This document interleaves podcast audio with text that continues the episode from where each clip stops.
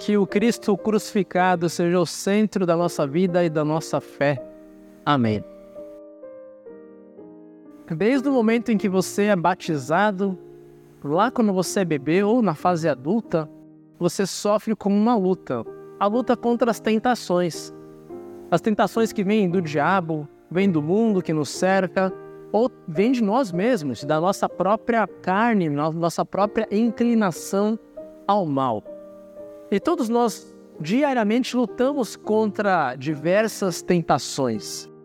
O problema da tentação não é somente cair em pecado, que já é um grande problema. O maior problema é quando a gente desiste da luta. Quando a gente já acha normal, já que eu sou pecador e vou cair em pecado, então eu não tenho muito o que lutar, não tenho muito o que fazer. A gente vive uma vida muito parecida com aqueles que não têm fé em Jesus. Não há muita diferença. A verdade é que nós precisamos sim lutar contra os pecados e as tentações.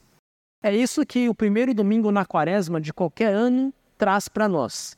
A realidade de que a luta contra o pecado precisa ser sim uma ocupação de cada pessoa que é batizada em nome do Pai, do Filho e do Espírito Santo.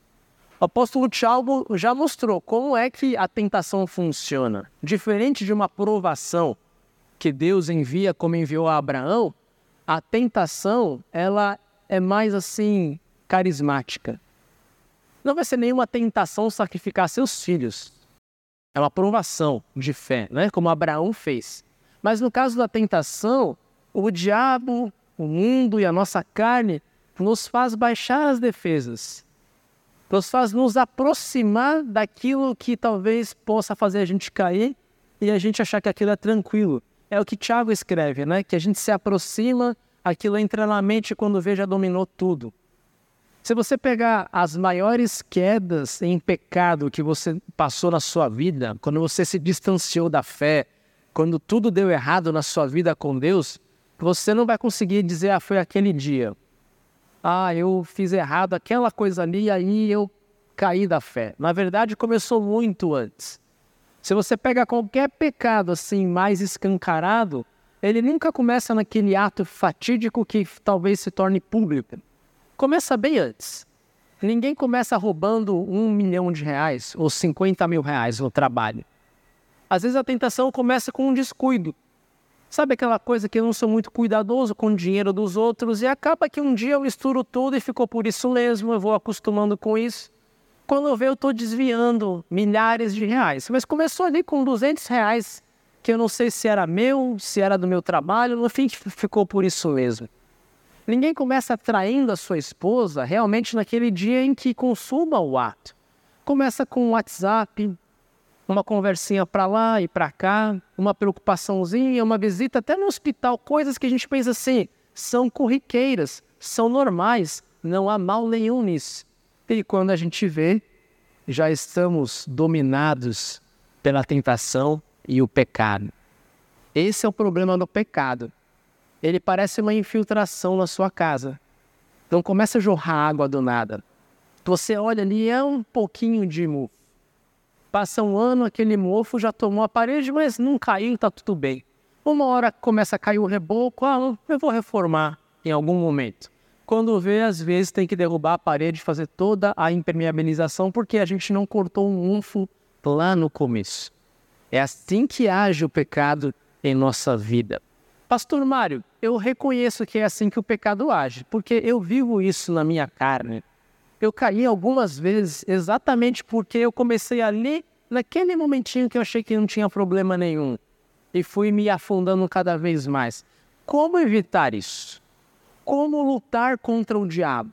Contra as tentações que a minha própria inclinação ao mal me coloca diante de mim? Vocês vão perceber que muitos tentam responder essa pergunta, mas não de forma bíblica. Qual é a resposta que a gente vê por aí que está fadada ao fracasso? Ah, eu vou lutar contra o pecado com as minhas armas. Eu vou fazer jejum, vou fazer um voto, vou ler a Bíblia todos os dias, eu vou fazer um monte de coisa. Sabe o problema dessa estratégia? É que ou ela vai produzir um pecador ainda pior, que é aquele orgulhoso que realmente consegue vencer suas tentações mas mal vê ele que ele cai na pior tentação de todos, que é do orgulho espiritual. É aquele cristão que diz: Eu consigo evitar tudo, eu não roubo nada, eu não traio a minha mulher, nem troco o WhatsApp com outra moça. Eu sou um exemplo. Por que, que os outros não conseguem? É tão fácil, é só ler a Bíblia, vir no culto todo dia, mortificar a carne, fazer jejum, oração, fazer voto. É o pior pecado que é o pecado da hipocrisia dos fariseus. É interessante que aqueles que Jesus mais xingou foi exatamente aqueles que não cometiam esses pecados mais públicos, do tipo de roubar dinheiro, trair a mulher, bater nos filhos, cometer violência. Os fariseus eram cidadãos assim, super do bem, super de família, super da pátria, super da religião, tudo perfeito. Mas é a eles que Jesus dirige as piores condenações, usando até palavrões no mundo grego da época ou no mundo aramaico. Raça de víboras não era exatamente uma palavra muito bonita para dizer. Certamente, se tinha alguma criança com seu pai perto de Jesus naquela hora, taparia os ouvidos e diria: Não ouça o que o mestre falou. Não é assim que se fala com as pessoas. Jesus trata com muita dureza aqueles que caem nessa ideia de que eu luto contra o pecado com a minha força e venço. Porque ao fazer isso, você está, na verdade, esnobando o caminho que Deus deu, que é da confiança pela fé no poder de Deus. Você começa a confiar na sua própria força. Ou essa estratégia de lutar sozinho, de se cercar de de, de, de formas para lutar contra a tentação pode produzir o contrário. Aquele que não consegue e sempre cai, e se acostuma a cair sempre e desiste de lutar. Esse é o problema. Tá, pastor Mário, a gente já viu que não é por esse caminho que geralmente nós pensamos. Qual é o caminho? O caminho está nas leituras de hoje. Você pega a leitura de Marcos, nós temos ali três atos ou três cenas o batismo de Jesus, a tentação no deserto e o início da pregação de Jesus. Arrependei-vos e crede no Evangelho, porque o reino de Deus está próximo de vocês. São três atos. Se você comparar esse relato de Marcos com o que você encontra em Mateus e Lucas, você vai ver grandes diferenças. Por exemplo, o batismo de Jesus é bem parecido nas três leituras. Você tem João Batista, Jesus no rio, Jesus sendo batizado por João Batista, e aí você tem o espetáculo da Trindade. O filho é batizado, mas o pai aparece com a sua, com a sua voz e fala: Esse é o meu filho amado que me dá muita alegria, e o Espírito Santo paira sobre Jesus como uma pomba. Os três evangelistas dão a mesma ênfase nessa ideia da Trindade, e ela é muito importante. Mas a diferença, a gente vai ver por que, que ela é importante depois. A diferença está no relato da tentação. Mateus e Lucas fazem aquele relato que a gente tem na cabeça. O diabo aparece no final dos 40 dias, né, no deserto, Jesus está no deserto, e ele fala três coisas para Jesus. São três tentações e ele usa a Bíblia. Olha como o diabo é esperto. Ele não vai te tentar com algo escra, né, algo feio. Vai te tentar às vezes com a própria palavra, com coisa boa. É igual aquele biscoitinho ali, é uma coisa boa, né? O diabo usa as coisas boas para tentar fazer a gente cair no que é bem errado. Então o diabo fala: tá na Bíblia, Jesus. Alguém lembra quais são as tentações? A primeira é transformar pedras em pães. Jesus combate o diabo citando a Bíblia, não só de pão viverá o homem. A segunda tentação é se joga daí, tá lá no Salmo. Deus vai mandar seus anjos, eles não vão deixar você cair. E Jesus fala: Não tentarás o Senhor teu Deus. E a última tentação é: se ajoelha diante de mim, Jesus, que eu te dou, eu desisto da luta, eu te dou tudo. Jesus fala que não, que só há um só Deus. Então, em Mateus e Marcos, esses dois evangelistas mostram uma tentação específica, que é aquela tentação que tem mais a ver com idolatria, com a nossa fé aquela tentação, digamos assim, doutrinária, sabe? Aquela coisa de não querer vir no culto, aquela coisa que é bem religiosa mesmo. E você combate o diabo como? Não foi com jejum aqui. Não foi com estratégias espirituais. Foi com a palavra. Você só vence o diabo chamando a ajuda de quem é mais forte que ele. Você não vence sozinho. O próprio Jesus poderia ter vencido o diabo sozinho, sem citar nenhuma Bíblia, porque ele é Deus. mas ele nos mostra que você só vence o diabo se usar a palavra de Deus e não a sua força. A sua força deve ser a palavra de Deus. Paulo já falou: quando eu sou fraco, reconheço isso, aí é que eu sou, aí é que eu sou forte. Por quê? Porque se eu sou fraco, o que, que eu faço? Eu peço ajuda de quem é forte. De quem vai vencer aquele que é muito mais forte que eu, que é o diabo. Eu, eu mergulho na palavra de Deus para resistir às tentações. É a única saída. Mas em Marcos é diferente. Marcos não está lidando com tentações doutrinárias, de idolatria, nada disso. Marcos fala aqui algo que é bem interessante. Primeiro, ele fala que o diabo tentou Jesus não só lá no final, durante os 40 dias. Jesus teve a companhia do diabo por 40 dias, sendo tentado. E um outro detalhe é muito importante. Marcos fala que havia ali animais selvagens. Mateus e Lucas não afirmam isso. E Marcos também fala que os anjos cuidavam de Jesus. Por que, que isso é tão importante aqui nesse texto? Quando Marcos escreve o seu evangelho, ele tem pessoas, uma audiência em mente. Quem são os leitores de Marcos? Não são os mesmos, podem ser até os mesmos de Mateus e Lucas, mas numa situação nova e diferente os que Marcos direciona o seu evangelho para quem tem, tem que enfrentar as feras do Coliseu Romano. Para quem está prestes a ser jogado diante de feras numa rua qualquer de uma cidade e ser devorados por crer em Jesus. Quando Marcos cita que havia animais selvagens aqui, ele está dizendo: olha, o que vocês estão prestes a enfrentar, ou o que alguns já enfrentaram, Jesus também enfrentou por 40 dias ele soube o que é ser ameaçado por feras vorazes.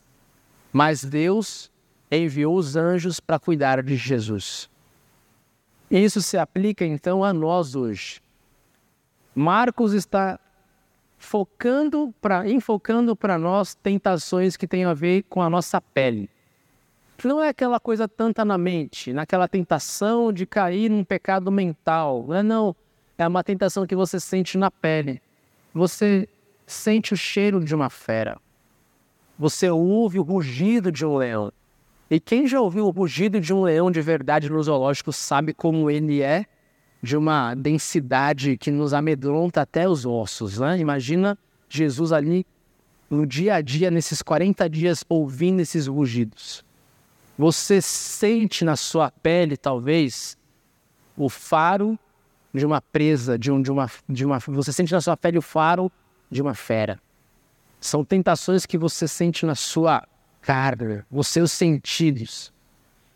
Quais seriam essas tentações hoje? Quem passa por um câncer, por exemplo, enfrenta uma fera. É uma fera microscópica, isso que é pior. Mas você vê o resultado na sua carne, nos seus órgãos, você vê o resultado do tratamento nos seus cabelos. Você perde sono, sua, sua vida se altera. As férias de hoje são aquela, aquele, aquilo que você sofre no seu dia a dia, o medo de um desemprego, de perder o trabalho, de não ter como dar o tom de cada dia para os seus filhos e para a sua família. É aquilo que você sente no trânsito, no trânsito quando você está num dia ruim, aquela raiva, aquela ira. E se você perceber no mundo de hoje, nós estamos todos com os nervos à flor da pele. É tão fácil se estressar e despejar toda a raiva no atendente de uma loja, no caixa do banco, alguém na farmácia ou no próprio trânsito. É tão fácil despejar nossa frustração no colega de trabalho, ou o que é pior, despejar tudo isso nos nossos filhos, marido e esposa, que são os que sofrem em casa. Às vezes nós transformamos o nosso quarto num coliseu romano de 5 metros quadrados, 10 metros quadrados. Às vezes nós transformamos nosso apartamento em casa numa arena de 70 metros quadrados, onde as feras somos nós mesmos, onde nós tratamos uns aos outros com aquela intolerância típica de quem não tem paciência nenhuma. Nós exigimos dos filhos, dos pais, do marido e da esposa. Tanto é verdade que existe um acadêmico que mostra que nos Estados Unidos, Olha só, nos Estados Unidos da América, 72% dos pais e das mães preferem fazer hora extra no trabalho do que ir para casa. Olha que interessante. Primeiro, porque ganha mais dinheiro. Mas segundo, que evita os embates e as feras dos domésticas que nós temos ou que nós também que nós também somos. Essa é a realidade que nós temos. Quando Jesus sofreu com as feras ali, não foi com a família dele, foi com feras reais. Mas às vezes nós mesmos somos as feras uns dos outros. Talvez eu só pegar a própria igreja. Eu não faço parte de nenhuma liderança por enquanto. Mas eu já fui pastor de congregação, sou pastor na hora luterana. E às vezes eu acho que os embates que nós temos na igreja ou numa liderança é pior do que o embate que eu tenho no meu grupo de futebol do condomínio. Porque a gente está com os nervos à flor da pele. A cor da reforma ou alguma outra coisa se torna um motivo para abrirmos a temporada dos gladiadores e jogarmos os cristãos diante deles e dizer: façam o que tem que fazer. O que Jesus nos mostra é que nós podemos sair disso. Como? Como deixar de transformar a igreja, minha casa, meu trabalho, minha vida numa arena romana? Como vencer essa tentação e ter paciência com meu pai e minha mãe que joga as suas frustrações em mim? Como ser um motivo de paz quando todo mundo me agride? Como transformar o ambiente que eu passo? Como, ó Deus, ser aquela pessoa que coloca o pé no local e todo mundo, de alguma forma, para de brigar? A paz no arraial, quando algumas pessoas chegam, não é verdade? Não é assim na família? Tem um filho que, de alguma forma, ele transforma a guerra num armistício de paz. Tem aquele cristão numa diretoria que com a sua palavra sábia, ameniza tudo. Como vencer as tentações das feras? Sendo um agente de paz e de transformação. Jesus dá a dica aqui. Isso tem a ver com o batismo de Jesus. Quando nós estudamos o batismo de Jesus, não é somente aquilo que geralmente nós aprendemos. A gente aprende que o batismo de Jesus tem três funções. Uma é Jesus cumprir um exemplo. Ó, oh, você tem que ser batizado. Outra é Jesus teve que cumprir toda a lei em nosso lugar, desde o batismo até a cruz. E está tudo certo isso, é verdade. E o terceiro ponto é Jesus queria mostrar a sua divindade, porque o Pai e o Espírito Santo se revelam ali e mostram que ele é realmente Deus. Todos esses três pontos são verdade e nos ensinam muita coisa. Mas há um quarto ponto esquecido, especialmente na igreja ocidental, católica e protestante, que é algo que as, as igrejas orientais tratam muito melhor que a gente. O que, que Jesus recebe aqui? Jesus não está só cumprindo o exemplo, não está só cumprindo a lei, ele não está só revelando a trindade aqui. Ele precisava do batismo, assim como nós. No batismo, você tem a natureza divina de Jesus, comunicando visivelmente a natureza humana, o que ela não tem na sua essência onipotência, poder, onisciência, majestade e força. No batismo de Jesus, por meio da ação do Espírito Santo, a parte divina de Cristo, o Logos que se fez homem, comunica sua parte humana, todo o arsenal que ele tem para lutar contra o diabo. É exatamente por essa questão que o batismo acontece antes das tentações no deserto a natureza humana de Jesus recebe do Espírito Santo força e poder que são típicas do próprio Deus. Isso acontece com a gente no batismo também. Se no batismo de Jesus a natureza humana dele precisava disso, dessa comunicação que o Espírito Santo faz entre a natureza divina e humana, nós somos só humanos. Nós não somos divinos. No batismo, o nosso ser inteiro recebe pelo Espírito Santo aquilo que é de Jesus. Recebe força contra o diabo, perdão de pecados e poder para vencer as tentações. Você só consegue vencer as feras do campo, ter coragem de enfrentá-las, quando o Espírito Santo age na sua vida e te dá o poder de Jesus. E esse poder, minha gente, meus irmãos e irmãs, não é aquela coisa, eu vou pisar em cobras e nada vai me acontecer. Não, porque não foi isso que aconteceu no Coliseu Romano. Os cristãos foram dilacerados pelas trevas, pelas, pelas feras. Jesus não está dizendo que ele vai te dar forças para passar como um Superman passa no meio das feras, não. Você pode ser que seja dilacerado pela vida. Pode ser que veja tragédias acontecerem. Mas, Pastor Mário, aonde está então vencer as feras aqui? Puxa vida, o segredo está na história da igreja. Os cristãos converteram o Império Romano em boa parte por quê? Durante, diante das feras, eles entoavam hinos de louvor a Deus e de certeza da vida eterna. Foi dessa forma, enfrentando o martírio com alegria, coragem e certeza da salvação, que os cristãos fizeram o Império Romano parar de martirizá-los. Porque já não tinha graça matar pessoas que não gritam diante de leões, que não sentem medo diante da boca de um tigre ou da pata de um elefante que esmaga suas cabeças, que nem clamam pela vida dos filhos que também serão massacrados. Os romanos não achavam mais graça naquele espetáculo de morte. E ao mesmo tempo, esses próprios romanos foram vendo que aquela força descomunal que aquelas pessoas simples mostravam diante da morte revelava algo assustadoramente real e poderoso que eles também queriam receber. Para nós hoje, meus irmãos, o segredo não é fugir das feras, não é evitar exatamente aquilo que nos incomoda, mas é enfrentar tudo isso com serenidade, paciência e louvando a Deus por tudo. Quando você faz isso, os seus vizinhos, seus amigos, seus parentes olham para você e diz: "Não tem mais graça bater nele. A gente agride, fala mal e ele sempre traz uma palavra de paz, ele sempre ora por mim. Eu quero até descobrir qual é a serenidade que essa pessoa tem. Da onde que ele tira tanta paz e paciência? Eu quero descobrir o que, que ele tem que eu não tenho na minha vida. E essas pessoas então se aproximarão do Salvador Jesus para receber dele, pelo Espírito Santo, aquilo que você já recebeu e aquilo que você mostra na sua vida.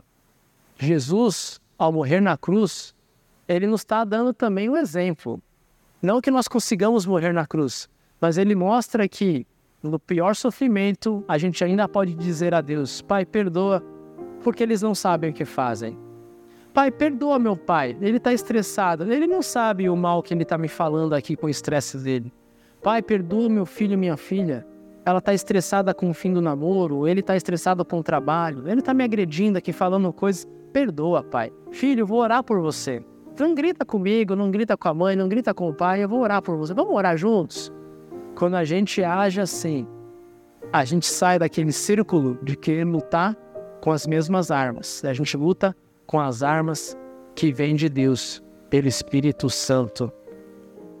Que ao receber a Santa Ceia hoje, você seja fortalecido com essas armas que vêm do Espírito Santo para nós. Amém.